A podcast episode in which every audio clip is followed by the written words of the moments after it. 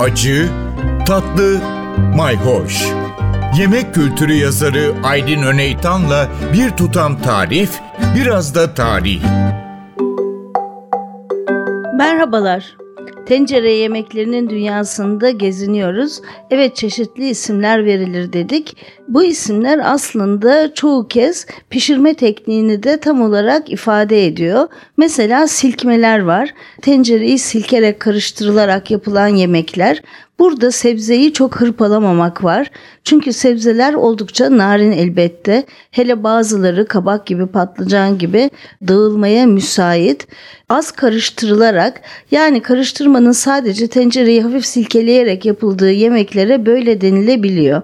Türlü zaten adı üstünde içine girmeyen yok. Tencere yemeklerinin en e, güçlü e, öğesi. Evet türlünün içine her şey giriyor. Bazıları önceden ayrıca kızartılıyor.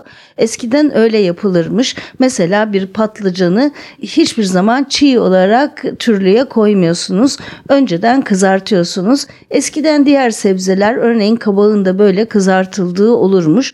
Sonra tencereye katılırmış. İşte böyle olunca tabii lezzeti de artıyor.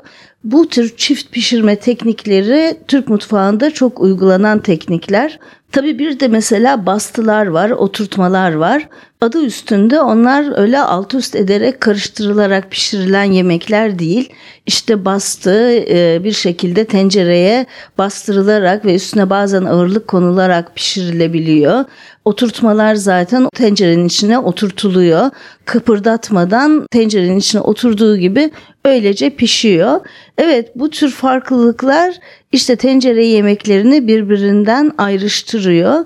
Fakat hepsinde tüm malzemeler bir arada yavaş piştiği için tüm lezzetler harmanlanıyor. Sebzenin eğer giriyorsa içine bakliyatın, etin hepsinin tadı suyuna geçiyor. İşte bu yüzden tencere yemeklerinin çok tehlikeli bir yanı var. Çünkü suyunun tadına doyum olmuyor ve halk arasında o yüzden de tencere yemeklerine sulu yemekte deniliyor. Fakat tehlikesi ne derseniz suyuna ekmek banmanın zevki.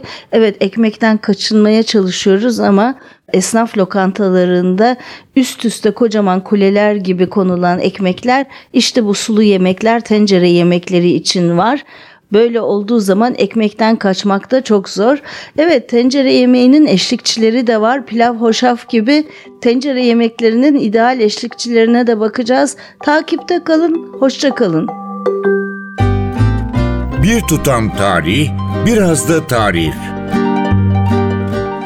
Aydın Öneytan'la Acı Tatlı Mayhoş Arşivi ntvradio.com.tr adresinde Spotify ve podcast platformlarında.